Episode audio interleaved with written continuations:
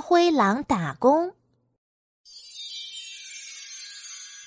小蜜蜂在草丛里开了一家冷饮店，用花蜜做成的汽水真的很好喝，小动物们呀都喜欢喝。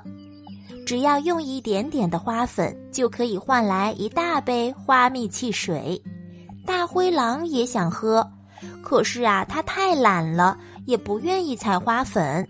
大灰狼就去抢花蜜汽水，被小蜜蜂蛰了。大灰狼真的很想喝花蜜汽水，他看见小蜜蜂给顾客端汽水很忙很累，就请求小蜜蜂让他来为顾客服务。小蜜蜂同意了。大灰狼工作呀还挺认真，大家都很满意。大灰狼终于得到了一大杯花蜜汽水。他一口气就把它喝光了，还舔舔嘴巴说：“咦呀，真甜呀！”小蜜蜂告诉大灰狼：“劳动得到的果实是最甜的。”大灰狼点点头说：“嗯，我明白了。下次我再想喝花蜜汽水的时候，呃，还为你来打工。”